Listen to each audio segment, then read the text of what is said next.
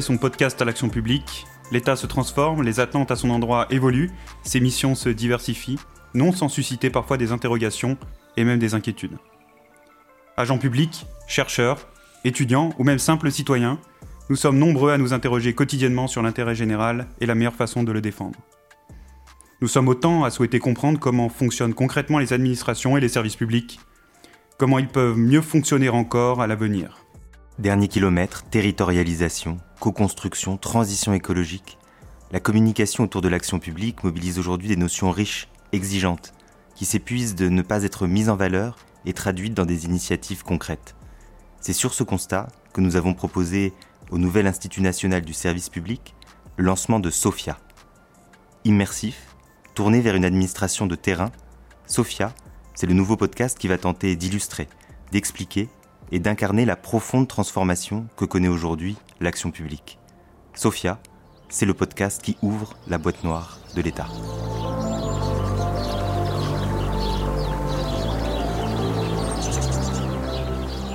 Donc la transition écologique, ça vient bousculer tout ça. Euh, donc c'est pas juste une affaire d'éoliennes ou de panneaux solaires, euh, c'est une affaire beaucoup plus large euh, qui est le retour à la contrainte physique. Nous en sommes convaincus, l'écologie est la mère de toutes les batailles et l'État a un rôle central à jouer dans la transition écologique. Comment préparer nos sociétés à la fin de l'abondance et à un nouveau monde de sobriété? Face à cet immense défi, quel rôle pour l'administration? À l'heure de la défiance envers les pouvoirs publics, comment accompagner ce nécessaire changement? Comment l'accélérer? Pour répondre à ces questions, nous avons invité M. Jean-Marc Jancovici, notre grand témoin. Après avoir dressé avec lui le diagnostic et tenté d'identifier la trajectoire de l'administration, nous donnerons la parole à deux élèves fonctionnaires de l'INSP, Annabelle Arcadias et Mouna Abdeselem, qui partageront leur expérience en matière de négociation climatique, leur parcours et leur engagement écologique. Bonjour Jean-Marc Jancovici. Bonjour. Jean-Marc Jancovici, vous êtes ingénieur, polytechnicien, membre du Haut Conseil pour le climat, inventeur du bilan carbone. Vous vous êtes imposé comme vulgarisateur en chef de la transition écologique avec le livre qui s'est le plus vendu en France en 2022. C'est une BD, elle s'appelle Le Monde sans fin. Vous êtes finalement le plus grand influenceur euh, de France. Vous avez vendu deux fois plus que l'ENA Situation. Et on n'a rien contre l'ENA ici. En résumé, vous êtes la meilleure personne pour présenter à de futurs fonctionnaires qui vont devoir piloter des projets de transition le diagnostic. À quoi faisons-nous face? C'est quoi un État qui fait face aux défis écologiques et énergétiques? C'est la question. C'est la question. Euh, alors je pourrais soit dire c'est un État qui fait face à une situation qui est radicalement nouvelle dans les démocraties, euh, soit dire c'est un État qui fait face au retour aux sources, euh, c'est-à-dire à ce qui a toujours été la contrainte qui s'est appliquée aux sociétés humaines pendant des milliers et des dizaines de milliers d'années et que nous avons transitoirement oublié grâce à l'ère du feu, ou plus exactement grâce à l'ère du pétrole, du gaz et du charbon. Quand on prend une perspective historique euh, sur des milliers d'années, on se rend compte qu'en fait, pendant très longtemps, les sociétés humaines ont été très contraintes. Euh, l'espérance de vie à la naissance, il y a deux siècles, c'était 30 ans en France. Hein. Euh, même il y a un siècle, c'était moins de 50 ans, 1900. Les voyages internationaux n'existaient pas, enfin, sauf pour quelques marins courageux qui n'étaient pas sûrs d'en revenir. Euh, la diversité alimentaire n'existait pas, la liberté de mouvement n'existait pas. Euh, avant la démocratie, du reste, la liberté d'évolution dans les métiers euh, n'existait quasiment pas. On n'avait pas de progression au cours de sa vie et on n'avait pas ses enfants qui faisaient un métier différent du sien. On était paysans, on avait des enfants qui étaient paysans, enfin voilà. et donc on a eu pendant très très longtemps des sociétés qui étaient extrêmement contraintes et puis euh, pendant deux siècles, euh, on s'est progressivement libéré de façon extrêmement rapide de cette contrainte. Euh, on a augmenté l'espérance de vie, on a augmenté la liberté de mouvement, on a augmenté de façon absolument considérable l'univers de choix dans les produits auxquels on a accès, on a augmenté la liberté d'expression, et ceci va avec cela. bref, on a augmenté toutes ces libertés. Et puis là, on se rend compte maintenant de façon croissante que maintenir toutes ces libertés qui étaient basées pour partie sur la consommation de ressources non renouvelables, euh, dans sur une planète peuplée de 8 milliards d'individus, euh, ça commence à être difficile. Et donc la transition écologique, c'est revenir, heureusement ou malheureusement, je ne sais pas si, comment il faut le dire, euh, à un monde qui est physiquement limité. et dans lequel on va avoir de plus en plus à revenir à des choses qui avant faisaient partie du quotidien, c'est-à-dire la hiérarchie des choix, et les effets d'éviction, c'est-à-dire s'il y en a pour un, il n'y en aura pas pour l'autre, alors que dans un monde en croissance, ce problème ne se pose pas.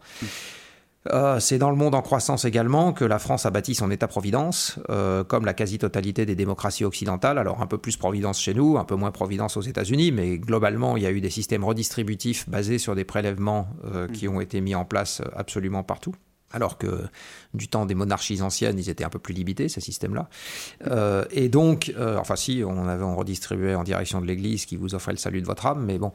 Euh, et, donc, ces, transitions, d'une manière générale, questionnent à peu près tout ce que nous avons mis en place dans les démocraties occidentales de façon progressive sur les deux derniers siècles, et qui était, quand on regarde bien, euh, basés sur des flux physiques sous-jacents qui ont été sans cesse croissants euh, et qui ont permis une abondance matérielle qui a elle-même offert à la fonction publique une facilité croissante euh, à promettre et produire un nombre croissant de services et d'éléments, de, je ne sais pas si je dois dire, de confort pour la population. Donc la transition écologique, ça vient bousculer tout ça. donc c'est pas juste une affaire d'éoliennes ou de panneaux solaires, c'est une affaire beaucoup plus large euh, qui est le retour à la contrainte physique. Euh, et ce qui du reste, pour des gens qui n'en font pas beaucoup pendant leurs études, euh, est nécessairement quelque chose d'un peu désorientant, si je puis me permettre de faire tout de suite cette petite remarque.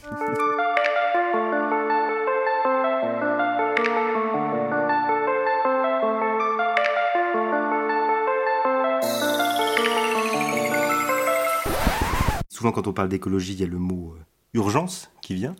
Euh, quand on regarde dans le rétroviseur, nous, à notre place, on se demande comment on a pu l'oublier aussi rapidement et qu'est-ce qui fait que la prise de conscience, elle intervient aussi tardivement Quel virage on a loupé collectivement alors, je vais commencer par une petite anecdote, si vous me le permettez. Euh, pendant quelques années, j'ai fait partie d'un truc qui a été, euh, à mon avis, largement initié par l'ENA, qui s'appelle les dîners du siècle. puis j'ai fini par partir parce que je trouvais ça barbant. Euh, voilà, j'ai le droit. Hein, euh, je trouvais ça barbant parce que c'est un endroit où personne ne se remet en question. Donc en fait, euh, il faut sortir de sa zone de confort pour apprendre quelque chose, même si c'est pas toujours très agréable. Donc là, Et je, vous, je, vous, livre cette anecdote parce que à peu près jamais, pendant les trois ans où j'y suis allé, je n'ai entendu parler d'environnement. Alors pourquoi est-ce que j'ai pas entendu parler d'environnement dans cet endroit alors que le tiers de la superficie française a brûlé en Australie, alors qu'on a des etc c'est parce que, en fait, euh, les populations qui exercent le pouvoir, donc le cadre dirigeant économique, le haut fonctionnaire, le cadre dirigeant du monde politique, etc., ils sont les derniers touchés par les évolutions adverses en cours.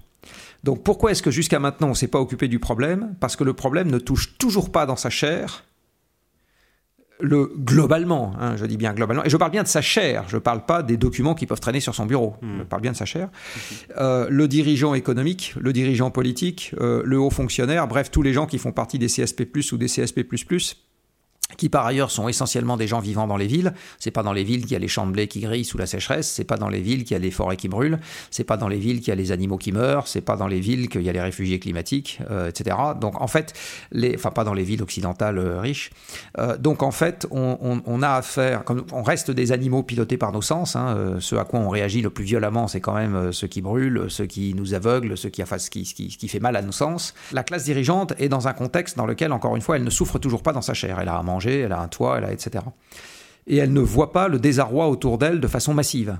C'est-à-dire que les gens qu'elle fréquente, qui sont des gens qui lui ressemblent, ne euh, sont pas plus touchés dans leur chair non plus. Le dernier point euh, que je souhaiterais souligner, c'est que quand on est puissant et ou riche, on est, comme je viens de le dire, protégé euh, des éléments, protégé de l'adversité. Et donc on a une impression, si on ne fait pas très attention, que les choses vont pas si mal que ça.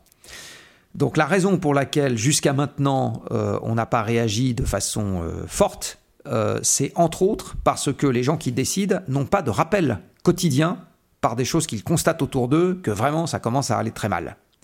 Ils ont des informations, ils ont des trucs dans le journal, ils ont des papiers sur leur bureau, mais ça, j'insiste, ça ne touche pas leur sens, ça touche pas leur quotidien, au sens de voilà, ça n'empêche pas de gagner de plus en plus d'argent, ça les empêche pas d'avoir des maisons et des résidences secondaires, ça les empêche pas d'avoir tout ça. Donc là, je vois une raison forte qui est une raison simplement liée à la façon dont on fonctionne, nous, euh, les êtres humains, euh, parce que, encore une fois, on est des animaux évolués, mais on est des animaux quand même. À cela est venu se rajouter le fait que dans le système d'abondance que nous avons connu sur les deux derniers siècles, nous avons mis en place des systèmes qui sont peu coercitifs et court-termistes.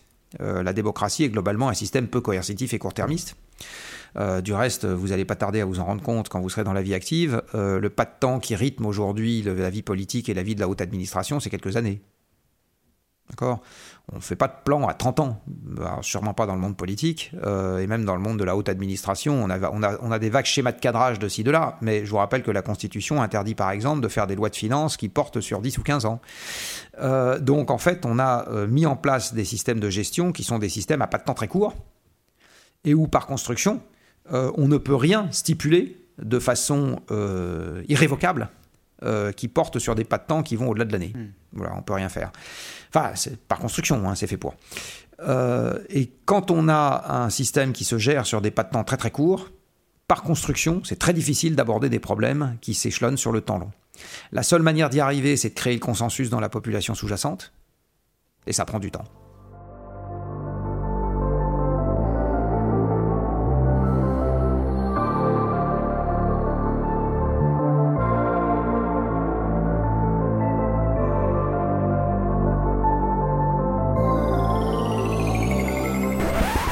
Si on reste sur la trajectoire actuelle, euh, quels seront nos mondes, euh, nos vies dans 50 ans, dans 100 ans? Ça, si je le savais. C'est quoi le monde de demain? Alors, c'est beaucoup plus facile de dire ce que le monde de demain ne sera pas que de dire ce qu'il sera. C'est un début. Euh, il y a quelques domaines dans lesquels on sait déjà d'ici à 50 ou 100 ans ce qui va se passer. Par exemple, les astronomes peuvent vous calculer très exactement la position de la Terre sur son orbite le 3 janvier 2253. Voilà, à, 12 heures. Voilà. Alors ça, c'est très facile. Par contre, euh, savoir comment vont évoluer les sociétés humaines, euh, ça, c'est des processus qui sont très divergents. Euh, donc, essentiellement, personne n'en sait rien. ce qu'on sait dans un certain nombre de domaines, c'est encore une fois des grandes choses, des grandes données de cadrage. Par exemple, dans le sujet, enfin dans le domaine qui est le mien, il y a deux trucs qu'on est capable de dire. ou trois trucs qu'on est capable de dire. le premier, par exemple, c'est que toutes les ressources non renouvelables euh, les gisements résiduels s'épuisent au fur et à mesure qu'on va taper dedans. Voilà, ça c'est un truc qu'on sait. Donc je peux déjà vous dire que dans 50 ans, il y aura beaucoup moins de pétrole résiduel à extraire de terre qu'aujourd'hui. Voilà, ça je le sais. Alors combien exactement, ça va dépendre de ce qu'on va faire, mais c'est ça. Euh, je peux vous dire qu'au cours du temps, la teneur en métal des minerais diminue. Parce que euh, on va d'abord taper dans les mines dans lesquelles les concentrations sont les plus élevées, et puis au fur et à mesure, il reste que des produits de deuxième main, de troisième main, etc. Voilà, donc ça c'est des trucs qu'on sait.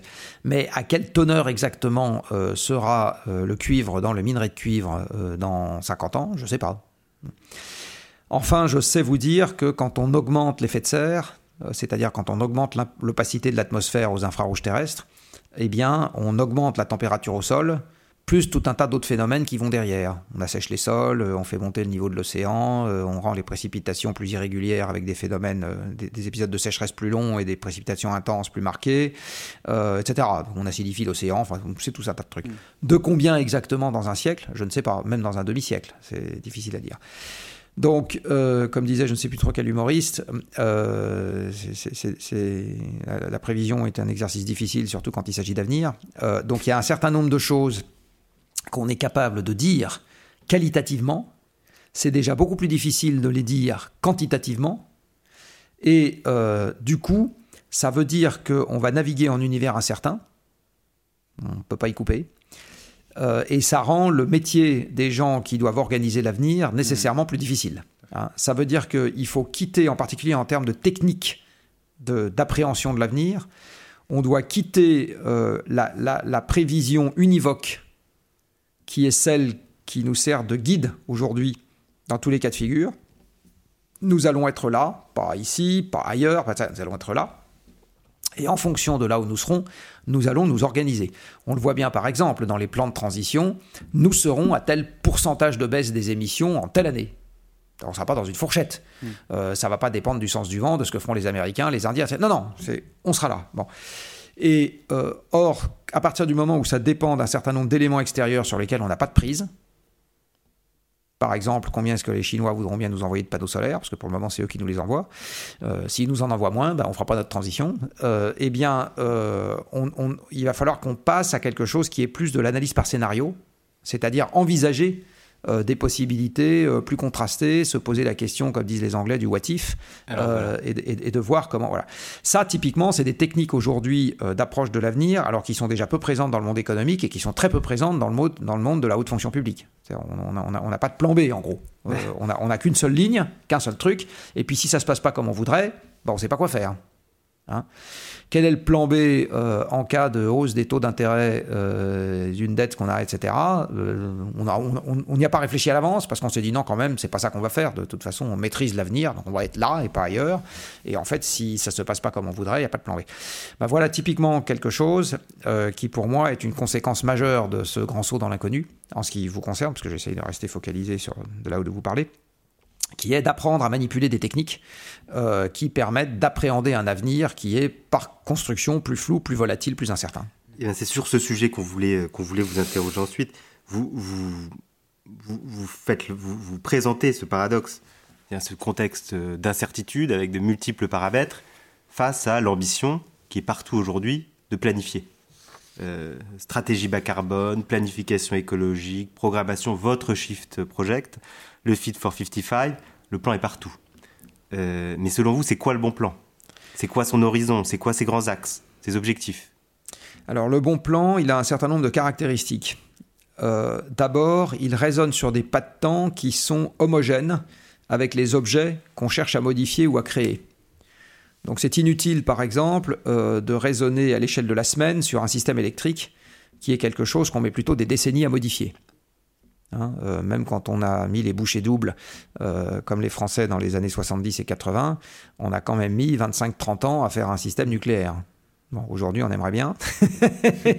et ça serait plutôt parti sur le double. enfin, bon, après, on verra ce que l'avenir va nous réserver. Euh, par contre, ça sert à rien de penser qu'on va arriver avec la machine industrielle qu'on a aujourd'hui à, remplacer tous les véhicules thermiques qu'on a en France par des véhicules électriques en deux ans. D'accord? Donc un bon plan, il doit s'échelonner sur des pas de temps qui sont homogènes, qui sont de même, de même, du même ordre de grandeur euh, que les problèmes à traiter. Hein, ça, c'est la première caractéristique. La deuxième caractéristique, c'est qu'il doit être raisonnablement résilient, c'est-à-dire qu'il doit raisonner, il doit résister pardon, à, des, à des adversités qui vont se manifester de toute façon. Alors je prends un autre exemple. Euh, si vous imaginez que le changement climatique va baisser les rendements agricoles et handicaper les forêts en France, vous ne faites pas un plan de transition dans lequel on double l'appel à la biomasse euh, pour euh, euh, passer, passer, le, passer le cap. D'accord? Euh, On compte plutôt sur le fait que la disponibilité en biomasse va au mieux rester constante et probablement baisser. Mhm. Hein? Voilà. Donc un bon plan de transition, il a un cahier des charges. En gros, c'est de l'optimisation sous contrainte, hein, un bon plan de transition. Euh, et il a un cahier des charges dans lequel vous êtes sur les bons pas de temps. Vous vous enquiquinez pas avec les détails. Donc si je prends le parallèle d'un plan en ce qui concerne une maison, un bon architecte, il va pas apprendre à un maçon ce que c'est qu'un mur, il va juste lui dire le mur est là, d'accord? Donc euh, il, va, il va donner les grandes lignes euh, de ce qu'on va faire et il suppose que les gens qui vont prendre le relais derrière ont la compétence pour prendre ce relais. Ce qui veut dire que pour un plan de transition, vous pouvez pas tout écrire à l'avance. Vous êtes obligé aussi de vous reposer sur des gens qui derrière vont avoir la capacité à comprendre ce que vous leur racontez mmh. et euh, à, le transposer dans leur propre domaine de façon cohérente avec ce que vous aviez en tête. Toujours pour reprendre l'exemple de mon architecte, euh, c'est quelqu'un qui sait à l'avance qu'il va y avoir des retards sur chantier, de temps en temps des matériaux pas disponibles, et donc il a des plans B euh, de prêt. Pour, euh, voilà. Alors s'il y a un retard sur chantier, la maison est prête un peu plus tard, c'est pas très grave. s'il y a tel matériau qui est pas disponible, eh ben, il sait qu'il peut faire appel à tel autre, ou encore tel autre, ou encore tel autre, qui ressemble un peu, qui a à peu près les mêmes fonctionnalités, qui, etc. Donc il a, il a une capacité à fonctionner en mode dégradé, ou à concevoir un objet qui peut se réaliser en mode dégradé éventuellement, etc. Donc là, c'est ça, un bon plan. C'est euh, cohérent dans les ordres de grandeur, euh, avec le, problème à traiter, euh, capable de fonctionner en mode raisonnablement dégradé, c'est-à-dire qu'il faut que ça puisse passer la rampe d'un certain nombre de choses qui ne se passent pas comme prévu. Et se reposant sur des compétences de gens qui vont devoir faire, à qui vous n'allez pas devoir tenir la main pour la totalité de ce qu'ils vont faire. Tant que nous sommes en démocratie, ce plan doit aussi avoir une toute petite caractéristique, c'est être à minima acceptable pour une majorité, sinon désirable pour une majorité. Euh, et du coup, euh, dans notre exemple, enfin dans, notre situation, ça serait l'État qui porterait l'orientation, mais il faudrait embarquer les territoires dans, euh, pour embarquer tout le monde de, de planification.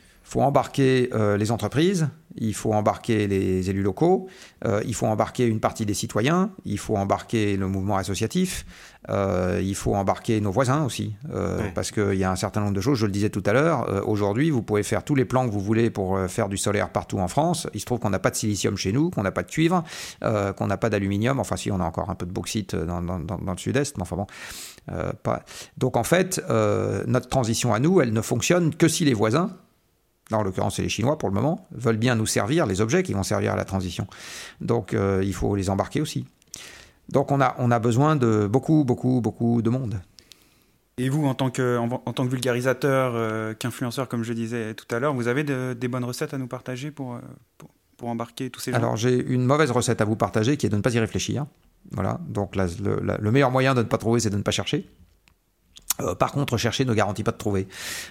donc, non, c'est évident, je le redis, c'est une collision, cette histoire-là. C'est-à-dire, ça revient à retourner à vitesse accélérée euh, dans le monde de contraintes physiques dont on croyait s'être extrait euh, avec l'ère des combustibles fossiles. Euh, donc ça veut dire qu'on n'a pas ou peu la boîte à outils, ça veut dire qu'on n'a pas ou peu les compétences, ça veut dire qu'on n'a pas ou peu l'état d'esprit, ça veut dire qu'on n'a pas ou peu un certain nombre d'éléments. Et tout ça, j'ai pas toutes les solutions. Hein. Si je les avais, je serais très content, mais non. donc il y a une partie, donc il y a des directions générales qui viennent assez vite à l'esprit. Et puis après, il y a un milliard de points de détail euh, sur lesquels il faut travailler. Et du reste, euh, s'il y a un milliard de points de détail sur lesquels il faut travailler, ça veut dire qu'il faut du monde pour travailler dessus. Euh, c'est pas une poignée d'individus, même au Shift Project, euh, mm. qui vont être capables de penser à tous les détails, et heureusement du reste, à tous les détails qu'il va falloir régler, ou régler, enfin, ou à tous les points de détail sur lesquels il faut avoir quelque chose à dire pour être capable d'avancer. On a par ailleurs, enfin, la question qui me vient immédiatement, c'est qu'on a en France une grande diversité de territoires on a euh, quasiment autant de problématiques que de territoires. Euh, les besoins ne sont pas les mêmes en Corse, euh, en Polynésie, en région centre, au Pays Basque. vous avez en face de vous des gens qui vont être envoyés dans les territoires. Leur premier poste, en tout cas c'est l'ambition de la réforme de la haute fonction publique, c'est d'envoyer les gens comme nous dans les territoires, mener des projets de, transition. et, l'un des éléments que souligne le, rapport du Shift Project consacré au territoire, c'est le fait de pointer et de souligner à quel point c'est à cette échelle qu'existent en réalité les risques de maladaptation, euh, les risques d'affrontement, les risques de, de conflits dans les accès aux ressources, etc. Vous n'avez pas un petit conseil quand même pour nous? Parce que c'est euh, nous qui allons y aller. Tout à l'heure, vous nous avez dit que... Ah, vous, vous, y allez normalement pour apprendre. Euh, donc, si on vous demande de faire avant d'avoir appris, c'est ennuyeux. Euh, alors je vais répéter ce que j'ai dit. les territoires, c'est un échelon important, c'est pas le seul. Euh, encore une fois, euh, il y a les entreprises, il y a les individus, l'État. Enfin, je veux dire, il y a l'Europe qui est un échelon important. Il y a les gens avec lesquels on a des relations commerciales ou, diplomatiques. c'est un échelon important. Donc en fait, le, point de tout problème systémique, et la transition en est un, c'est un problème systémique, c'est que vous ne pouvez pas dire l'action est essentiellement entre les mains de telle entité. Euh, je veux dire, ça se, ça se passe. Chaque, chaque euh, acteur a un degré de coordination euh, qui est à sa main. qui, qui, relève de son échelon, j'ai envie de dire. et donc dans les territoires, ce qui relève de leur, de leur échelon, effectivement, c'est le passage à l'action locale. Une des choses qui, à mon avis, complique un peu la tâche aujourd'hui en termes de transition, alors je vais me faire des ennemis, mais c'est la décentralisation. Parce que la décentralisation, elle, a deux, elle a deux impacts. Le premier, c'est qu'elle a supprimé de l'expertise. C'est-à-dire qu'à l'époque, ou alors je vais donner un exemple, à l'époque où il y avait une direction nationale des routes, vous pouvez avoir au sein de la direction nationale des routes quelques experts sur l'adaptation des routes au changement climatique. Et puis euh, le lundi, vous les envoyez en Corrèze, le mardi, vous les envoyez dans les Hauts-de-France, euh, le mercredi, euh, vous les envoyez en Alsace, enfin dans le Haut-Rhin, le jeudi, vous les envoyez en Corse. Et euh, ces gens-là sont capables de faire. Mais à partir du moment où on a dit c'est de la compétence des départements, chaque département n'a pas son expert. C'est pas possible. Donc en fait, la décentralisation, elle prive les collectivités locales de l'accès à l'expertise. Et du coup, où bascule l'expertise? Chez les gros opérateurs du privé qui leur font face. Donc la décentralisation est quelque chose a, qui va handicaper l'action sur une partie de la prise de décision. Donc contrairement à ce que pensent les collectivités locales, ça leur donne des marges de manœuvre dans un monde facile, mais ça les rend un peu plus myopes dans un monde mouvementé. Euh, la deuxième chose, euh, c'est qu'il va falloir... Que, par contre, la décentralisation va être importante. Parce qu'à partir du moment où l'État euh, décide d'une manière de faire, décide d'un résultat à atteindre, etc., euh, c'est pas le ministre qui va euh, décider, qui va la déconcentration, oui, qui va qui va décider de tout partout euh, tout le temps. donc ça veut dire que l'administration déconcentrée, elle, elle va avoir un rôle, elle va elle va devoir être en responsabilité de, de manière croissante. Donc j'ai envie de dire la, la, la, la bonne architecture, c'est il faut que l'échelon local ait de la marge de manœuvre pour faire par contre, il faut que ça se fasse dans un cadre qui a été décidé de manière homogène, enfin qui est géré de manière homogène, et où une partie de l'expertise sera nécessairement centralisée, euh, parce que sinon, il n'y a pas les moyens de la mettre à disposition partout et tout le temps de façon déconcentrée. Merci pour ces éléments euh, qui, nous mèneront, je, n'en doute pas, à un bon plan. Euh, je souhaiterais qu'on passe rapidement sur les chantiers prioritaires, et notamment celui de l'industrie. le Shift Project œuvre en faveur d'une économie libérée de la contrainte carbone, Or, on identifie tous un conflit potentiel entre réindustrialisation d'une part et baisse euh, des émissions carbone d'autre part. La réindustrialisation décarbonée euh, relève-t-elle d'un récit utopique selon vous? Euh, Pas nécessairement. la France émet aujourd'hui plus de gaz à effet de serre que dans les années 70 ou 80 où il y avait pourtant euh, une part de... Alors la France, c'est pas sûr, mais on, va prendre un voisin, parce qu'il y a eu le programme nucléaire, mais on va prendre un voisin. Euh, n'importe quel voisin euh, émet aujourd'hui plus, alors que la part de l'activité dans l'industrie pouvait être plus importante il y a 20 ou 30 ans. Donc ça dépend de, ça dépend de ce qu'on regarde quand on parle de réindustrialisation. Est-ce qu'on parle d'emploi? Est-ce qu'on parle de production en tonnes? Est-ce qu'on parle de quantité de matière manipulée? Euh, parce qu'avec la même quantité d'acier, euh, vous pouvez faire des voitures ou vous pouvez faire des dérailleurs de vélo. Euh, bon, si vous faites des dérailleurs de vélo, globalement, ça va être plus riche en emploi par tonne d'acier manipulé que si vous faites des voitures. Donc ça dépend, et dans les deux cas de figure, c'est de l'industrie. Donc ça dépend vraiment de ce que vous faites, ça dépend de ce que les... Enfin voilà, donc je, je pense que c'est pas, pas aussi simple que ça. Euh, de, de dire la réindustrialisation va nécessairement avec ça dépend laquelle. Ce qui est sûr, c'est que augmenter de façon massive l'industrie lourde dans notre pays, ça c'est quand même compliqué à rendre compatible euh, avec une baisse très rapide des émissions de gaz à effet de serre. Mais par contre, travailler la matière différemment à l'aval de l'industrie lourde, ça, c'est pas du tout incompatible avec euh, une, ce qu'on peut appeler une réindustrialisation. C'est-à-dire, pardon, travailler la matière différemment? Bah, c'est ce que je disais tout à l'heure. Euh, aujourd'hui, vous avez des processus, euh, si vous faites des voitures avec de l'acier, vous allez avoir moins d'emplois euh, par tonne d'acier manipulé que si vous faites des vélos. Oui, non, il, faut, il faut choisir ce qu'on produit. Exactement. ça nous mène d'ailleurs au chantier qui est, un des chantiers prioritaires, à mon avis, c'est celui des mobilités, qui est lié à la question du logement, et, dans lequel on touche aux représentations des Français au SUV, à la villa individuelle. On touche également à la capacité d'orientation des, pouvoirs publics. Et les expériences récentes tendraient à montrer que le mode de vie des Français, le système de la voiture individuelle, c'est quand même difficilement négociable. Alors ça dépend du contexte. Euh, si demain matin on était dans une guerre frontale avec les Russes, je pense qu'on leur dise euh, bah, on est désolé, on réquisitionne toutes les voitures pour les emmener au front, vous verriez que les gens se débrouilleraient autrement. Donc, non mais bah oui, non, mais c'est tout, dépend du contexte. Euh, il y a toujours, il y a toujours, euh, il faut bien voir. Euh, tout, dépend de ce qu'on appelle ne pas être négociable. Alors, ce qui est sûr, c'est que, en fait, ça a fonctionné dans l'autre sens, c'est-à-dire que l'ère du pétrole a démocratisé la possibilité de se déplacer beaucoup plus vite et beaucoup plus loin, toujours en une heure de temps, parce qu'en en fait, notre c'est la constante biologique qui nous limite. Hein. il y a 24 heures dans une journée, on mm. endort, enfin, normalement, on devrait endormir 7 à 8, on en, etc. Et donc, quand on regarde euh, le temps qu'on passe à nos déplacements, en fait, depuis qu'il y a des statistiques, il est à peu près constant par jour. Donc avant, les gens marchaient, puis maintenant, ils prennent une voiture, ils vont beaucoup plus loin, beaucoup plus vite. Et donc, on a adapté euh, à la fois les bassins d'emploi, la, spécialisation des zones.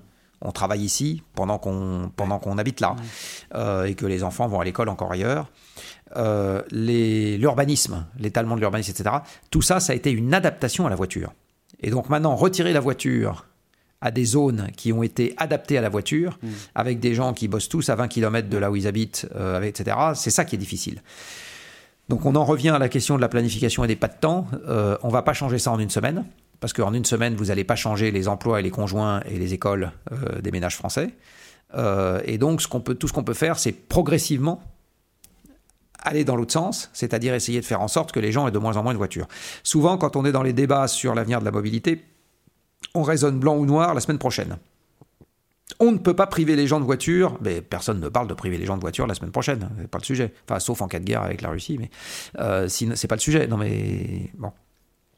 Donc, donc euh, bien sûr qu'il faut essayer d'imaginer que les choses se passent progressivement. Après, j'en reviens également à un des trucs que j'ai dit sur le plan, il va y avoir des, accidents. C'est-à-dire que euh, d'ici à 2050, la seule chose qui est absolument certaine, je dis bien la seule chose qui est absolument certaine, c'est qu'il va y avoir un certain nombre de, entre guillemets, catastrophes. Hmm. C'est évident. Euh, donc la bonne question à se poser aussi, c'est est-ce qu'on peut profiter des crises qui vont immanquablement surgir pour réorienter rapidement ce qui se passe à ce moment-là? Parce que c'est en général des opportunités de le faire. Hein. Euh, souvent, aujourd'hui, c'est pareil. Dans les méthodes que vous utilisez pour piloter l'action publique, je ne pense pas qu'il y ait un cours qui porte sur comment bien profiter des crises pour euh, implémenter rapidement des changements pertinents. Si vous avez un cours qui porte là-dessus? Non, je crois pas. Bon, ben voilà. L'année n'est pas finie. Euh, ça m'étonnerait que vous ayez ça. Euh, donc, mais ça, je pense que c'est un enseignement qui vous serait très utile également. Parce que j'insiste, les crises, on n'est qu'au début. Hein. donc, comment est-ce qu'on profite des crises pour réorienter? Ben Ça, je pense que c'est un enseignement qui serait très utile. Pour revenir à la mobilité, euh, donc, la, donc la question, c'est comment est-ce qu'on évolue progressivement, euh, le plus vite possible, euh, vers un monde dans lequel il y a de moins en moins de voitures. Et ça va également avec une réorientation de l'urbanisme. il est absolument évident pour moi que une ville de 5 ou 10 millions d'habitants, ou même de 2 millions d'habitants, essentiellement occupée par des emplois tertiaires, dans un monde sobre en énergie, ça marche pas. Mmh. Voilà largement expliqué pourquoi dans le monde sans fin.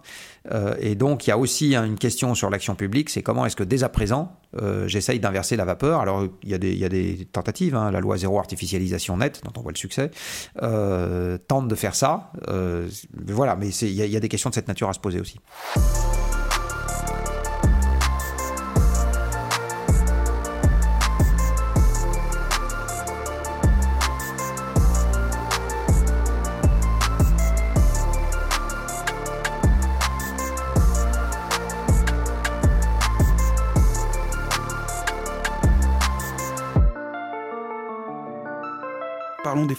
Parlons de ceux qui animent euh, l'action publique. Euh, vous parliez de grands sauts dans l'inconnu, et euh, ça peut être inquiétant pour certains, mais ça peut être aussi stimulant. or, nous sommes quelques-uns à l'INSP à vouloir participer à la bataille. Schématiquement, avant, on envoyait les hauts fonctionnaires à Paris pour faire de la conception de politique publique ou dans les grands corps. Et désormais, c'est plutôt vers les grandes transitions ou, et où, d'ailleurs, au plus près des citoyens, qu'on va envoyer les jeunes fonctionnaires. Or, dans une récente intervention, euh, Yves Bréchet, donc, euh, je rappelle l'ex-haut commissaire à l'énergie atomique, parlait d'un bagage minimum à posséder pour, euh, pour les hauts fonctionnaires. Je vous le demande à vous, comment on acquiert ce bagage? Ben, En apprenant. alors, je ne sais pas exactement à quoi faisait référence Yves, que je connais bien, dans son... c'est dans son audition à la commission d'enquête, là, oui. Euh, je me rappelle surtout des propos qu'il a tenus sur les dysfonctionnements à la tête de l'État euh, en matière de politique énergétique. Euh, je lui fais crédit de ne pas dire des choses fausses là-dessus. en ce qui concerne les hauts fonctionnaires, en fait, il y a deux manières de voir le, le, métier du haut fonctionnaire. Il y a une première manière qui est de dire, comme aurait dit San Antonio, le fonctionnaire fonctionne, et donc on ne lui demande pas de comprendre ce qu'il fait, on lui demande juste de bien l'appliquer. Euh, il y a une deuxième euh, école euh, qui consisterait à dire non seulement il faut qu'il l'applique, mais il faut quand même qu'il comprenne. Alors s'il doit comprendre quelque chose sur la transition écologique, il faut déjà qu'il comprenne quelque chose au monde physique dans lequel on vit. donc ça veut dire qu'à l'INSP, pour ceux qui n'en ont pas eu avant, il serait bon d'avoir des cours de physique, il serait bon d'avoir des cours de chimie, il serait bon d'avoir des cours de biologie. Alors je ne parle pas de faire des équations de Schrödinger, mais on peut quand même faire des trucs un peu plus poussés que ce qu'il y a actuellement, qui doit être voisin de zéro. Euh, ça veut dire qu'il faut également euh, avoir des notions de base euh, sur l'énergie, les métaux, etc. Enfin, les ressources qui permettent. voilà. Il faut comprendre ce que c'est physiquement que le système économique. Il faut comprendre ce que c'est que physiquement une organisation spatiale et une organisation sociétale. il faut comprendre ces choses-là. Bah, ça, ça s'apprend. Donc ça veut dire qu'il faut avoir des cours là-dessus et qu'il faut avoir des gens qui viennent, qui viennent expliquer. Il n'y a qu'à cette condition qu'on peut considérer que le haut fonctionnaire pourra, cocher la deuxième case, qui est pas juste de faire, mais de comprendre ce qu'il fait. Hmm. Alors ça, ça me fait tout de suite penser à l'idée que vous, avez, vous avez dit à quel point, dans le plan, il, allait falloir passer du temps à convaincre euh, euh, les citoyens, euh, à les, à, les, emmener. est-ce que cet effort de, formation et d'éducation, il n'est pas beaucoup plus large en réalité? Et est-ce que la situation dans laquelle nous sommes ne signale pas comment dire, un défaut d'éducation en matière scientifique alors, il y a un défaut de vulgarisation en matière scientifique, ça on est d'accord. il y a un journaliste scientifique qui avait fait la remarque il y a quelques années euh, qui m'avait dit, euh, par rapport à il y a quelques siècles, euh, il y a quelque chose qui est absolument frappant, c'est qu'aujourd'hui, on ne peut plus, par le simple regard, comprendre les techniques qui façonnent le monde. Il y a quelques siècles, on pouvait, par le simple regard, comprendre toutes les techniques qui façonnaient le monde. C'est-à-dire qu'on regardait un bateau à voile et on comprenait comment il fonctionnait. Le vent souffle dans les voiles, ça fait avancer le bateau. Euh, on regardait un moulin et on comprenait, ben voilà, la force du vent actionne les ailes du moulin, euh, le moulin fait tourner des engrenages, euh, les engrenages font tourner la meule, la meule écrase le blé, on comprend tout ça, voilà. Aujourd'hui, vous regardez l'ordinateur qui est devant vous, vous savez absolument pas comment il fonctionne. même une voiture, vous savez pas dans le détail comment. Enfin, vous connaissez probablement le, comment dire, le moteur à combustion interne dans son grand principe, euh, mais enfin ça s'arrête au grand principe. Euh, vous n'êtes absolument pas capable, vous regardez un câble au hasard dans une voiture, vous savez absolument pas à quoi il sert. Euh, Et donc d'une manière générale, les techniques qui aujourd'hui nous permettent de, vivre, et je suis sûr que même un frigo, la quasi-totalité des Français sont pas capables d'expliquer comment ça marche. Oui, la thermodynamique du frigo? Non, mais je me demande si ça, ça faisait pas partie des cours qu'on avait quand on était euh, au collège-lycée. On apprend comment fonctionne un frigo. Euh, oui, mais qu'est-ce qu'il en reste dix ans après euh, voilà, donc ne, serait-ce que, de comprendre que quand un gaz se détend, il se refroidit et que quand il se comprime, il se réchauffe. bon, alors si les gens savent ce que c'est qu'une pompe à vélo, mais voilà, même, ça, c'est pas. Donc, euh, donc aujourd'hui, euh, il y a un, la, quasi-totalité des objets, et c'est des objets qui sont sous-jacents à tous les modes de vie, et donc ils sont sous-jacents à toutes les décisions de politique publique, puisqu'ils sont sous-jacents. Aujourd'hui, quand vous prenez une décision en matière fiscale, vous postulez par ailleurs qu'il y aura toujours euh, des ordinateurs pour faire des déclarations d'impôts. Mmh. parce que maintenant c'est comme ça que ça se passe. Donc il y a, y a un, un, socle physique sous-jacent aujourd'hui qui n'est pas appris enfin ou plus exactement, euh, qui est nécessaire pour qu'on puisse comprendre ce qui se passe dans le monde. Euh, c'est ça, la grande, la grande euh, nouveauté par rapport à il y a deux siècles. on ne peut pas se contenter du regard pour comprendre comment ça marche. Jean-Marc Jancovici, vous étiez destiné à rejoindre un corps technique de l'État. Vous cumulez une culture scientifique et administrative. Vous êtes un grand vulgarisateur. Bref, vous êtes tout ce que l'État recherche pourquoi vous n'êtes pas fonctionnaire, Jean-Marc Parce que je n'étais pas assez bien classé à ma sortie de l'X. Et alors, comment on répare? Comment on, fait pour attirer tous les gens comme vous Faire en sorte qu'ils rejoignent l'administration? Il y en a de plus en plus qui ont envie de rejoindre l'administration euh, à la sortie de l'X. En tout cas, je, crois avoir compris que dans les euh, en tout cas, alors à la sortie de l'X, je ne suis pas sûr, mais à la sortie des mines, j'en suis sûr parce que euh, j'y enseigne. Euh, et donc, de temps en temps, je cause avec le directeur des études qui m'explique ce que font les élèves après leur scolarité. Et il y a une appétence pour le secteur public qui a augmenté. Alors, l'appétence a augmenté. Maintenant, euh, je vais dire un truc qui va peut-être un tout petit peu euh, être désagréable. en fait, pour les gens, pour les jeunes motivés qui vont dans le service public, il y a une phase de transition très désagréable à gérer parce qu'ils arrivent la fleur au fusil avec l'envie de tout changer, et ils ont des chefs qui ont 25 ans de plus qu'eux, euh, qui ne sont pas du tout dans cet état d'esprit pour une bonne partie d'entre eux, euh, qui sont euh, encore aujourd'hui, et c'est normal, puisque la haute fonction publique est à la, normalement le bras armé du politique et non pas son remplaçant, et qui se retrouvent malheureux comme les pierres à devoir mettre en œuvre des trucs qui se marchent sur les pieds, euh, qui ne sont pas nécessairement cohérents avec le problème à traiter, euh, qui peuvent changer du mardi par rapport au lundi, euh, et qui ne sont pas nécessairement hiérarchisés comme eux auraient envie de le faire. Et ils ne peuvent rien faire d'autre que d'appliquer ça, puisque c'est comme ça, c'est ça le mandat dans la haute fonction publique. Donc il y a un vrai sujet aussi à, gérer, j'ai envie de dire, d'attractivité pour le, Parce qu'il ne suffit pas qu'ils y aillent, il faut les, il faut les, il faut les, garder. Hein. Euh, et je, et je, alors maintenant, c'est un peu moins vrai, mais en ce qui concerne le sujet euh, qui, moi, m'est cher, c'est-à-dire le sujet énergie-climat, je peux vous assurer qu'il y a encore 5 à 10 ans, euh, vous aviez plein de jeunes euh, hauts fonctionnaires qui, avaient, euh, qui, qui, au bout de quelques années, n'avaient qu'une seule envie, c'était de repartir parce que, le, comment dire, c'était trop de couleuvres à avaler mmh. et c'était trop difficile de devoir mettre ses convictions propres sous le coude en attendant que la lumière se fasse. Jean-Marc Jancovici, après près de 40 minutes d'émission, on voulait vous remercier d'avoir accepté cette première invitation. Merci beaucoup. On a. Merci beaucoup. Bonne chance.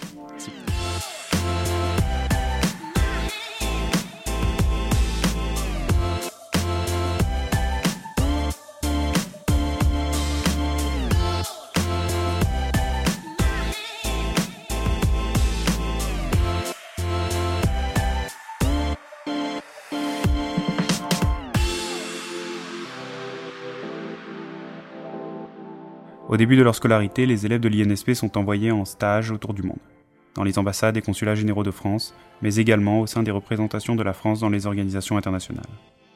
L'une d'entre elles revêt depuis plus de 70 ans une importance croissante, dont atteste son poids et son influence dans les négociations climatiques et les sujets environnementaux. Cette organisation si particulière, c'est l'Union européenne. Annabelle Arcadias a 25 ans. Pendant 4 mois en 2022, elle a vécu de l'intérieur la présidence française de l'Union européenne fin du véhicule thermique, ajustement carbone aux frontières, échange de quotas carbone, elle est entrée au cœur du processus de négociation entre les États membres, le Parlement européen, la Commission européenne, sur des sujets qui sont plus que jamais au cœur de la vie quotidienne des citoyens européens et donc des Françaises et des Français. Annabelle a découvert ce qu'était vraiment ce phénomène politique et administratif, qu'on a pris l'habitude de désigner par le nom d'une ville. Annabelle, tu nous parles de Bruxelles et de négo climatique. Bonjour. Bonjour. Salut.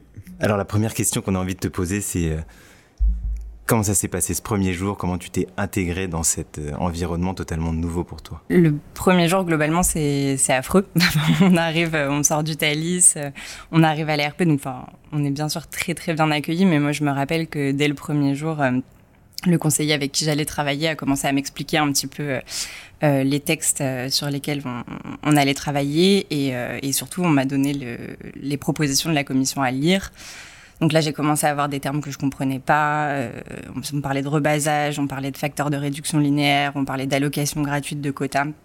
Honnêtement, bah, le premier soir quand je suis rentrée, je me suis dit que ça allait être très très long. mais voilà, blague à part, tout ça s'estompe progressivement. D'abord parce qu'on est formé quand même à, entrer dans des textes techniques assez rapidement. Et surtout, euh, au-delà des textes qu'on lit dans notre bureau, euh, au bout de quelques jours, moi j'ai eu l'occasion d'aller tout de suite euh, au conseil. Et là, d'un coup, tout a commencé à devenir plus clair. C'est-à-dire que derrière les documents techniques, derrière les termes techniques, on comprend assez vite les débats politiques, les enjeux politiques qu'il y a. Et à ce moment-là, enfin, dès, le, dès la première semaine, quand j'ai pu aller au conseil, je pense que j'ai pris conscience que j'allais pouvoir euh, participer et observer euh, quelque chose qui allait, euh, qui allait assez vite me passionner en réalité. Quand on a préparé l'émission, tu nous as, tu nous as parlé d'un déclic au conseil. Est-ce que tu peux juste rappeler brièvement ce qu'est le conseil, son rôle, enfin, vu de l'intérieur d'ailleurs? Très basiquement, le conseil, c'est l'instance qui permet de représenter les États membres. Donc, comment ça se matérialise? Très concrètement, on est dans une grande salle où il y a un représentant par État membre, avec euh, toujours en, arrière un expert national qui l'accompagne. Euh, donc on a plusieurs niveaux de discussion au Conseil. Le niveau le plus, euh, le plus courant et le plus technique, c'est le groupe de travail. Donc là, c'est des, des diplomates, des experts, des fonctionnaires des États membres qui représentent leur pays. Ensuite, on monte d'un cran en termes politiques, et là, c'est le co-repère, où ce sont les représentants permanents qui représentent leur État. Euh, le représentant permanent, c'est un petit peu l'équivalent d'un ambassadeur auprès de l'Union européenne. Ensuite, un petit peu plus haut, on a le Conseil des ministres, où là, les États sont représentés par leurs ministres, selon la matière euh, qui est discutée. Et enfin, le niveau le plus élevé, c'est le Conseil européen, où là, ce sont les chefs d'État directement qui discutent. donc, plus on augmente euh, en niveau, plus la discussion devient politique. Donc là, la réunion du Conseil à laquelle toi tu participes, c'est une réunion qui réunit des diplomates qui représentent chacun leur pays. Les premières discussions, oui, c'est ça. Parce qu'en gros, on commence par discuter les, textes. Enfin, les conseils des ministres donnent euh, des orientations générales pour les discussions techniques et ensuite, euh, la plupart des réunions, ce sont des groupes de travail, ce sont des discussions techniques. Donc moi, c'est ça la plupart des, réunions auxquelles j'ai assisté.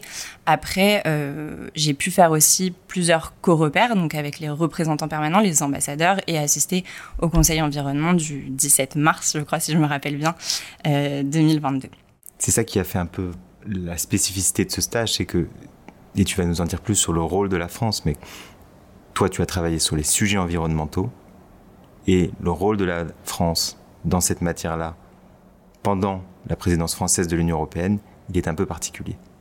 Oui, tout à fait. Bah, comme tu le dis, moi, pendant les, quatre mois où j'y étais, on était pendant le, fameux semestre euh, de la présidence française du Conseil de l'Union européenne. Euh, pour expliquer ça très rapidement, tous les six mois, il y a un nouveau pays, enfin un nouvel État membre qui prend la présidence euh, du Conseil et donc qui organise les discussions. Euh, le deal dans ce cas-là, c'est que le pays, enfin l'État qui occupe la présidence doit euh, faire preuve d'une certaine forme de neutralité pour permettre de faire avancer les débats. Donc il ne doit pas défendre sa position dans, enfin, sur le sujet qui est, qui est discuté. Après, bien évidemment, personne n'est dupe sur la position des États membres. Euh, typiquement, la France, on sait bien qu'elle mm, a eu un rôle, enfin, elle fait partie des États membres qui ont un rôle moteur en matière climatique. Il y avait bien sûr eu des, mm, des positions publiques euh, du président de la République qui avaient été prises. On sait globalement que la France, sa position, c'est plutôt euh, une position ambitieuse en matière environnementale, mais qui Enfin, qui doit aussi prendre en compte les impératifs liés à l'acceptabilité sociale, euh, ça n'aura échappé à personne qu'on a une histoire euh, très récente euh, en lien avec les questions d'acceptabilité sociale en matière environnementale. Enfin voilà, le, très concrètement, la crise des gilets jaunes, ça a marqué les esprits, ça, ça a fait prendre conscience en France, mais je pense aussi au-delà des frontières dans l'Union européenne que ces questions-là, elles étaient vraiment importantes. Et donc c'est sûr que dans la présidence, tout en gardant une forme de neutralité, et il est évident qu'il y a certaines positions que la présidence française a dû accepter qu'elle n'aurait pas défendu si elle avait été dans son rôle d'État membre. Euh, voilà, tout ça est quand même marqué par un contexte général euh, euh, qui est celui exprimé par, l'État membre. Oui, tu parlais du mouvement des Gilets jaunes et l'une des critiques les plus récurrentes, c'était la déconnexion des élites vis-à-vis enfin, de la technocratie, disons, versus le peuple. Et ce qui apparaît comme une des disons, des entités les plus technocratiques, c'est l'Union européenne. Est-ce qu'on peut dire que l'Union européenne est déconnectée de la vie des Français et des entreprises euh, françaises? C'est une question qui est assez intéressante. Moi, c'est une question que je me suis posée. En tant qu'élève de, de l'INSP, on a plutôt l'habitude de, de travailler sur les questions européennes, donc on est plutôt sensibilisé à ces questions-là. Mais en tant que citoyen, bien sûr, on se demande toujours est-ce que est-ce que est-ce que c'est déconnecté, est-ce qu'on pense assez aux conséquences, enfin comment ça se passe concrètement à Bruxelles? Moi, c'était la première fois que, que j'y allais. Euh, donc évidemment, c'est très technique. Enfin, je le disais lors de mon premier jour, euh, on arrive sous une avalanche de termes techniques, de discussions techniques, et c'est normal. C'est parce qu'en fait, très concrètement, quand on parle d'objectifs climatiques il faut savoir apprécier très concrètement l'impact de, des mesures qu'on prend euh, sur l'objectif de réduction des émissions de gaz à effet de serre. Donc ça, euh, il n'y a pas de secret, il faut des ingénieurs pour le savoir et il faut des techniciens. Après, moi, j'ai été marquée, et c'est un petit peu aussi ce que je disais sur, mon, sur la première fois que je suis arrivée au conseil. J'ai été assez marquée par euh, le fait que très, très rapidement, les discussions deviennent politiques et que très rapidement, on s'intéresse à l'impact sur les citoyens. Et heureusement, j'ai envie de dire, parce qu'on prend des décisions sur ces sujets-là qui ont des conséquences tellement concrètes euh, sur les entreprises et sur la vie des gens qu'il faut forcément qu'on élève le niveau de discussion à un niveau politique et pas uniquement technique. Euh, pour prendre juste par exemple l'exemple euh, de, de l'interdiction de la vente de véhicules thermiques en 2035, euh, très concrètement, de quoi on parle On parle de considérations économiques euh, extrêmement claires euh, et c'est au cœur de toutes les discussions. on se demande est-ce que nos industriels vont être capables de produire des, des véhicules électriques qui tiennent la route et qui ont une autonomie suffisante pour que chacun puisse les utiliser? Est-ce que concrètement les personnes, enfin les usagers vont avoir les moyens d'acheter une voiture électrique? Aujourd'hui, une voiture électrique, c'est quand même pas à la portée de tout le monde. Ou bien est-ce que ces personnes-là vont être obligées d'acheter uniquement des véhicules thermiques qui vont être les plus polluants? Ça, on en parle un petit peu moins, mais bien sûr, c'est présent dans tous les esprits. Est-ce qu'on va réussir à développer les infrastructures de recharge suffisantes? Enfin, Demain, est-ce que si on fait un trajet entre Paris et Marseille, on va être condamné à tomber en panne au milieu de la route et à pas réussir à redémarrer, à attendre la nuit pour que la voiture électrique se recharge? Donc, bien sûr, tout ça, c'est des éléments extrêmement concrets et extrêmement pratiques qui sont dans tous les esprits quand on, quand on discute au Conseil. Oui, donc là, en l'occurrence, le, politique est un garde-fou peut-être dans ces discussions. Il fait un peu le lien, je dirais, entre le citoyen et le, technicien. Euh, est-ce que tu peux nous parler plus en détail des, textes? Là, tu évoquais la fin du moteur thermique euh, en 2035, des véhicules à moteur thermique en 2035. Est-ce qu'il y a d'autres textes environnementaux sur lesquels tu as travaillé éventuellement, si tu peux nous les présenter rapidement Parmi les autres textes, euh, moi, sur lesquels j'ai travaillé, euh, il y a ce qu'on a appelé donc euh, la révision, mais aussi l'extension du système d'échange de quotas d'émissions dans l'Union européenne. Donc ça, c'est un terme très technique pour désigner en fait le marché d'échange de quotas carbone. Concrètement, les entreprises et les industries les plus polluantes se voient allouer un certain nombre de quotas carbone et elles doivent, qui correspondent à des, des droits à émettre du CO2 et à la fin de l'année, elles doivent rendre compte euh, de leurs émissions effectives et si elles dépassent euh, le, montant de quota carbone qu'on leur a alloué, elles doivent en acheter auprès des autres entreprises euh, sur le marché. Et donc, concrètement, ce qu'on appelle le, facteur de réduction linéaire, c'est que progressivement, au fil des années, on va réduire le nombre de quotas carbone qui sont en circulation dans l'Union européenne, ce qui fait que mécaniquement, déjà, le prix du carbone va augmenter, mais aussi et surtout, progressivement, on aura le droit collectivement d'émettre de moins en moins euh, de CO2. Les entreprises sont donc incitées à moins polluer pour revendre leurs quotas, pour, le faire pour la faire simple, ou alors elles sont quelque part sanctionnées puisque pour continuer à polluer autant, elles doivent racheter des quotas euh, à d'autres entreprises. Exactement. Et l'un des enjeux sur ce texte-là, c'était aussi de créer un nouveau système d'échange de quotas carbone qui intégrerait les secteurs euh, du bâtiment et le transport routier. Donc ça, ça a des incidences très très concrètes, des incidences positives parce que ce sont des secteurs très émetteurs de CO2. Donc si on veut atteindre l'objectif de réduction des émissions de gaz à effet de serre, il faut qu'on intègre les secteurs les plus émetteurs. En revanche, de l'autre côté, l'autre impact que ça a, c'est que ça fait mécaniquement augmenter les prix. Donc ça a des impacts très concrets sur les, sur les ménages, notamment les ménages les plus pauvres, puisque ça augmente euh, le coût des carburants, le coût du chauffage. Euh, et donc on sait que dans un contexte actuel qui est très compliqué, notamment en raison de la guerre en Ukraine, qui a généré des phénomènes inflationnistes sur les coûts de l'énergie, euh, on a bien sûr un risque de faire peser un poids encore plus important sur les ménages. Donc ça, c'est des discussions qui étaient extrêmement compliquées. Euh, parce que bien entendu, on savait que si on voulait atteindre euh, l'objectif de, moins 55% euh, d'émissions de, gaz à effet de serre en, en 2030, il fallait avoir ce type de mesures et en même temps, aucun État, et c'est bien normal, n'a envie de revenir des discussions à Bruxelles en disant à ses citoyens, voilà, vous avez, vous allez payer plus cher pour vous déplacer, vous allez payer plus cher pour vous chauffer. Euh, donc c'est pour ça qu'on a eu des discussions qui étaient assez politiques sur ce sujet-là et que les États membres ont pensé aussi des dispositifs de compensation sociale pour atténuer ce coût.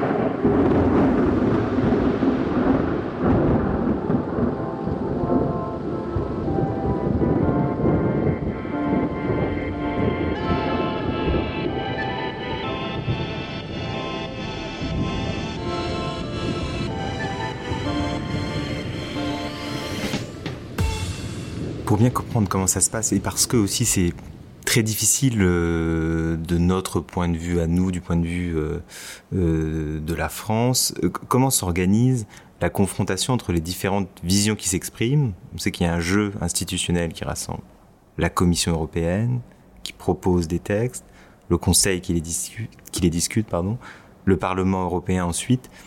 On comprend que derrière cette pluralité d'acteurs, vont se dégager des visions différentes. Comment ça se passe concrètement? Et comment à la fin, on arrive à euh, atteindre, poursuivre ce qu'on appelle l'intérêt général européen?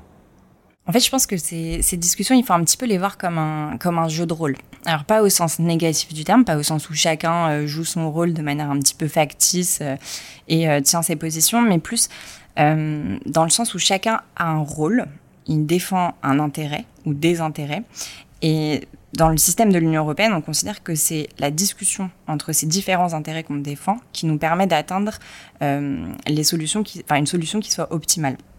Concrètement, la Commission, elle défend euh, l'intérêt général européen, donc quelque chose qui est un petit peu difficile à, matérialiser et à comprendre, mais qui est très important. Et enfin, je donnerai un exemple peut-être euh, après. Le Conseil, il, défend pardon, l'intérêt des États membres, tandis que le Parlement européen défend lui plus spécifiquement l'intérêt des citoyens européens. Et donc en fait, c'est dans, dans ces discussions entre les trois acteurs, dans ce jeu d'acteurs, qu'on arrive finalement à prendre en compte euh, les différents intérêts qui sont assez essentiels. En matière environnementale, je trouve que ça s'y prête très bien. Euh, typiquement, la Commission en matière environnementale, euh, elle sait qu'elle a qu'il y a un objectif politique qui a été fixé. Je le disais, c'est la réduction de 55% des émissions de gaz à effet de serre en 2030 afin d'atteindre la neutralité carbone en 2050. Et elle, son rôle, c'est bien sûr de proposer aux États des solutions, mais aussi de leur rappeler en permanence que si euh, ils, font des exceptions sur tel ou tel texte pour telle ou telle catégorie d'entreprise, telle ou telle catégorie de personnes, ces exceptions sont sans doute justifié, mais il faut toujours garder en tête que si on fait des exceptions de partout, en fait, on n'atteint plus l'objectif. À l'inverse, les États membres et le Parlement européen, ils sont aussi là pour porter une voix qui est euh, celle de dire, bah voilà, nous on a des citoyens, on a des ménages, on a des gens derrière tout ça. Et donc il est aussi très important de prendre en considération la possibilité pour ces entreprises, pour ces citoyens, euh, pour ces collectivités, euh, euh, d'assurer face aux mesures qu'on est en train de prendre collectivement pour l'intérêt général européen. Et donc l'idée, c'est pas bien sûr de dire il y en a un qui va perdre et un qui va gagner. C'est vraiment pas le sujet. Le sujet, c'est juste de dire la commission, enfin pour la Commission européenne, ok, gardez en tête l'importance de la compensation sociale, prévoyez des mécanismes de compensation sociale, mais faites-le en ayant toujours en tête l'objectif politique que vous vous êtes fixé, que nous nous sommes fixés collectivement et qui est celui-là. Est-ce que cette recherche d'équilibre que tu décris depuis tout à l'heure et, euh, ce jeu de rôle, est-ce que ça n'a pas un impact euh, sur la rapidité des procédures, puisque la lenteur des, procédures, des décisions, c'est quand même quelque chose euh, qui est, souvent reproché à, l'Union européenne? Et qui est à mettre en rapport avec l'urgence qu'on associe à la question environnementale sur ce sujet-là, moi, je pense qu'en réalité, il y a deux questions. la première question sur c'est celle de savoir si on va assez vite en matière environnementale au regard de, de l'urgence climatique. Et ça, à la limite, c'est un débat politique euh, auquel moi, il m'appartient pas de répondre en tant que fonctionnaire, parce que ça renvoie au choix collectif qu'on est, euh, qu'on est prêt à faire euh, pour, pour atteindre des, des réductions d'émissions de gaz à effet de serre. Oui, pour être très précis, c'est sur la, la procédure, la méthode. Est-ce que la méthode est adaptée à, à des décisions urgentes? Oui, tout à fait. En revanche, sur cette question-là, je pense que, assez concrètement, la réponse, c'est oui, c'est long de négocier à 27. Ça, il n'y a, pas de, a pas doute là-dessus.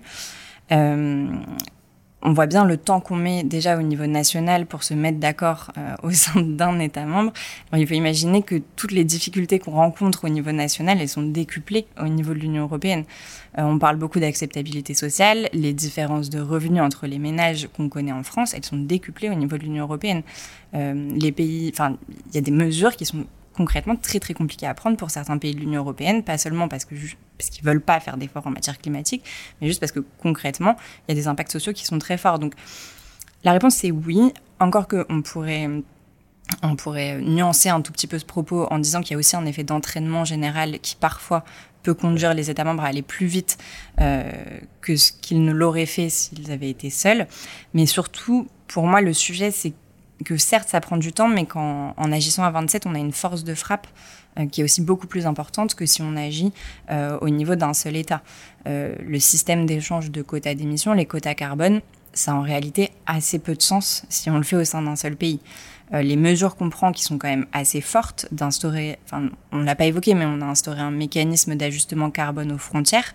L'idée du mécanisme d'ajustement carbone aux frontières, c'est de compenser le surcoût pour les entreprises européennes euh, d'être soumises à des législations environnementales plus importantes que les entreprises qui produisent en dehors de l'Union européenne. Si on fait ça au niveau de la France, euh, concrètement, ça ne peut pas marcher. Il faut qu'on fasse ça au niveau de l'Union européenne. Donc oui, on va plus lentement, mais on fait aussi un choix collectif d'aller un petit peu plus lentement euh, pour avoir une action qui est aussi plus efficace. Et ainsi, peut-être susciter l'effet Bruxelles en cas d'acceptation de, de législation exigeante. Oui, pour l'expliquer rapidement, l'effet Bruxelles, c'est la façon dont l'Union européenne et son droit influencent les, normes dans le monde. Tout à fait. Je pense qu'il faut accepter ça. Et il y a, aussi un autre point que j'ai pas évoqué et qui me semble aussi assez important sur la rapidité. Et ça rejoint un petit peu le, l'élément que j'évoquais sur le fait qu'il peut y avoir un effet d'entraînement, il faut aussi avoir en tête qu'à 27, euh, on peut aussi avoir des effets de compensation des coûts entre les États membres. Euh, c'est quelque chose qu'on voit notamment pour le Fonds social pour le climat. Euh, on peut aussi collectivement avoir un effet de solidarité européenne qui permette d'aider aussi certains États membres à prendre des mesures qu'ils auraient eu du mal à prendre seuls. On l'a compris, l'Europe et la France travaillent à réussir le défi des grandes transitions, tout en restant attentives aux intérêts des citoyens. Merci pour ton regard, Annabelle. Merci à vous. Merci.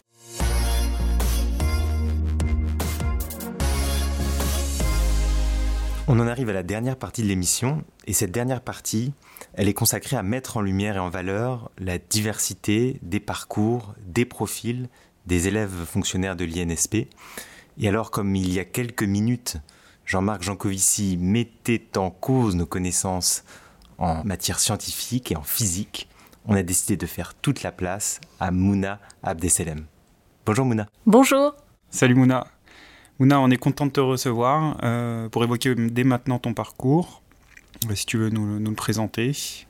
Je suis euh, une ancienne chercheuse, donc j'ai un parcours scientifique. J'ai fait des études dans, dans une école d'ingénieur en France. J'ai poursuivi en faisant un master de recherche et puis, continuant encore plus loin dans la voie scientifique, j'ai fait une thèse de doctorat en biophysique. Et puis, j'ai travaillé comme chercheuse euh, dans un hôpital en Flandre. Et puis, euh, dans une université dans la banlieue sud de Paris, euh, connue sous le nom d'université Paris-Saclay.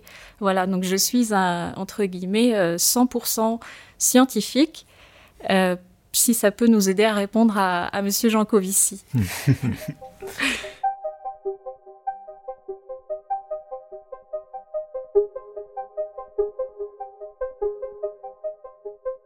Qu'est-ce qui t'a amené à, vouloir passer le concours de, l'INSP, qui s'appelait euh, concours de l'ENA euh, à l'époque?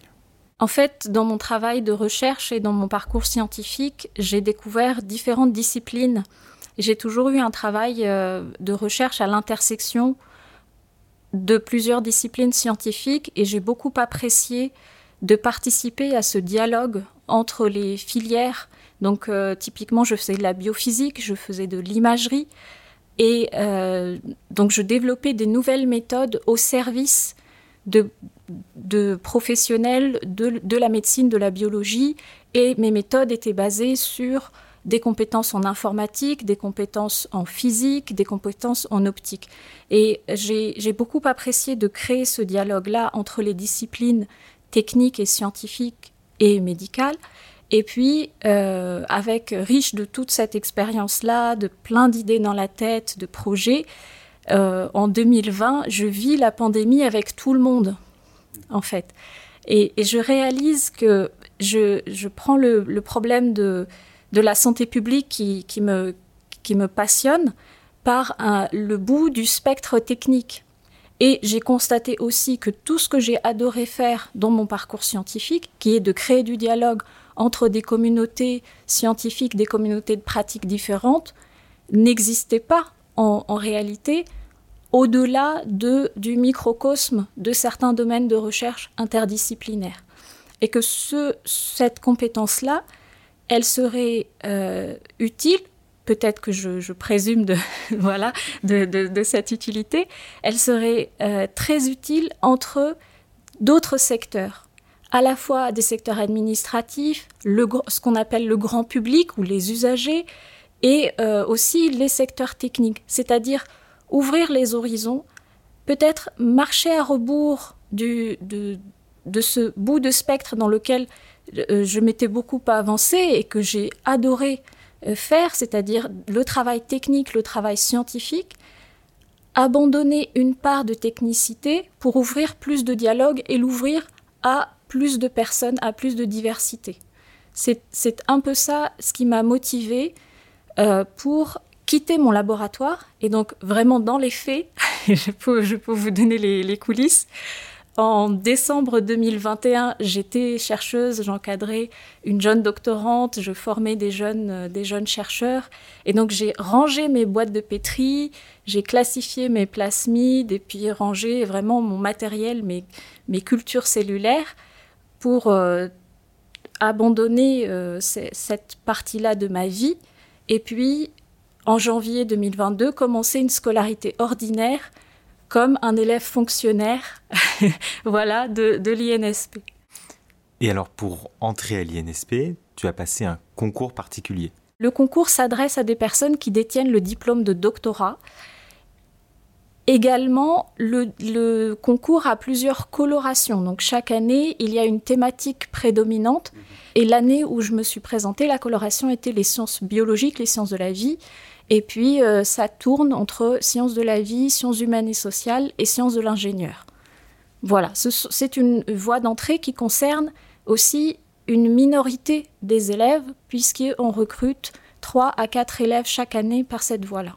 Très concrètement, tes premières impressions, puisque je, rappelle que tu, on sort de stages à l'étranger, à l'international, et également de stages en préfecture. Quelles sont tes premières impressions dans la peau d'une fonctionnaire?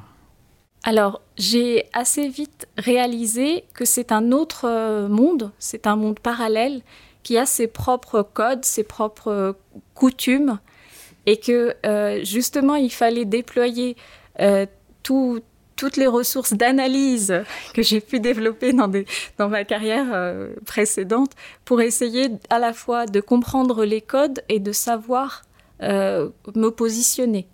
Après, j'ai bénéficié et il me semble, et j'en suis vraiment reconnaissante, d'assez de bienveillance de la part de mes interlocuteurs pour euh, m'expliquer des choses. Et, c'est vraiment un parcours d'apprentissage. Donc je, ne voudrais pas euh, décourager des personnes qui viennent d'un univers totalement différent d'intégrer la, la, fonction publique dans ce cadre-là, dans le cadre d'une formation, voire au-delà de ce cadre de formation que donne l'INSP, de prendre un poste, d'essayer de, s'intégrer dans un univers et de voir toutes les compétences transférables qu'on acquiert dans un travail de recherche et qu'on peut, qui peuvent être très utiles dans un travail administratif.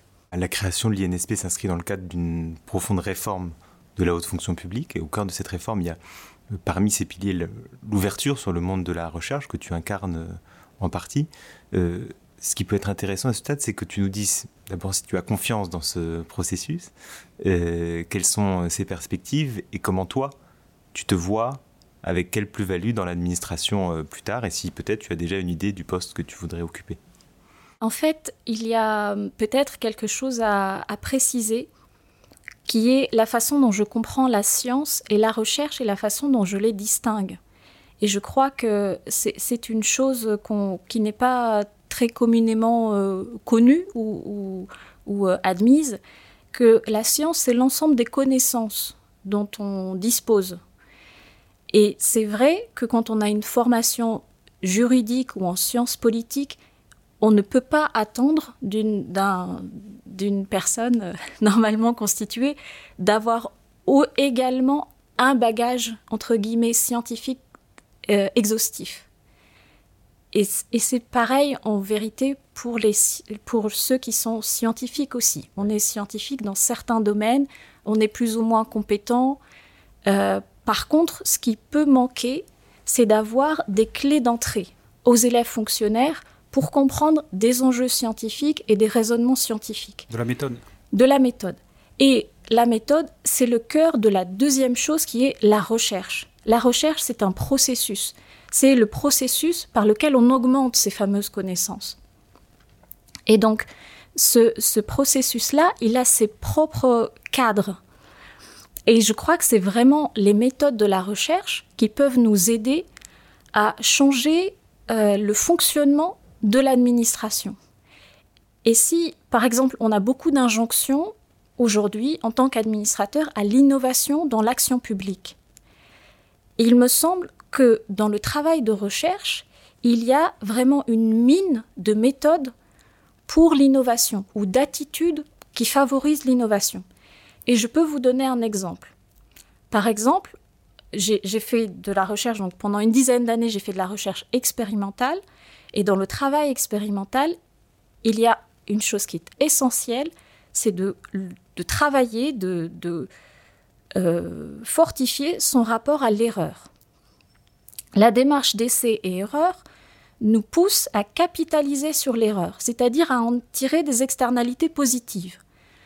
Moi, d'après mon expérience euh, très modeste d'une année de stage dans l'administration française, ce que j'ai vu, c'est qu'en tirait très peu d'externalités positives, en dehors des retex, des retours d'expérience, sur la gestion de crise, c'est-à-dire d'événements euh, exceptionnels. Or, dans le travail ordinaire d'une administration, on peut se positionner dans le même état d'esprit qu'un chercheur et se dire que l'erreur, c'est une donnée inhérente du travail euh, administratif. Et à partir de ce changement d'attitude, on peut essayer de tirer le fil de l'erreur pour améliorer le fonctionnement des services publics.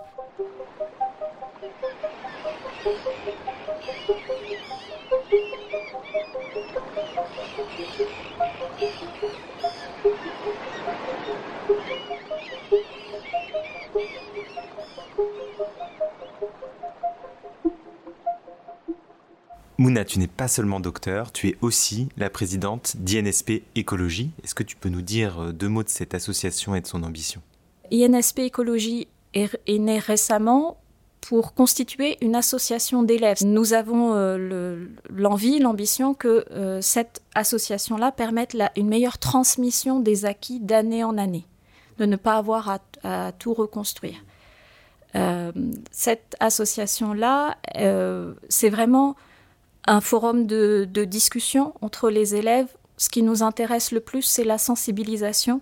C'est d'essayer de nous sensibiliser entre nous, des personnes qui ont déjà, qui manifestent déjà un intérêt pour les enjeux écologiques, mais également d'essayer de sensibiliser toute la promotion en général et de participer à d'autres événements euh, beaucoup plus ouverts. Le deuxième élément qui est très important et, qui fait partie de la culture d'INSP écologie, c'est qu'il il n'y a pas de doctrine dans notre association. Le débat nous importe plus que le, de, consolider une position unique sur tel ou tel enjeu écologique. Vraiment, notre objectif euh, essentiel, c'est de sensibiliser, d'éclairer, et au sein de cette association-là aussi, beaucoup de mes camarades qui n'ont pas le profil scientifique euh, euh, comme, comme moi, Beaucoup sont engagés et s'intéressent énormément à des aspects techniques et je suis moi-même très impressionnée de la connaissance, de la maîtrise technique de certains sur certains sujets. Voilà, c'est juste vraiment pour euh, aussi décomplexer euh, tout le monde autour des enjeux écologiques. On peut s'intéresser à des enjeux, on peut gagner en compétences, comprendre très en finesse des enjeux d'énergie, de gestion de l'eau, d'agriculture sans être euh, chercheur, docteur euh, en physique ou en, mathématiques. Donc ce sont des questions accessibles et ce sont des choses qui nous concernent. Eh bien, Mouna, euh, décloisonnement, méthode scientifique, rapport à l'erreur, je crois qu'on est complet. Et finalement, décloisonner la fonction publique, l'administration, c'est pas sorcier pour euh, évoquer une émission qui a bercé mon enfance. Merci Mona pour ton intervention. Merci Mona. Merci, merci à tous.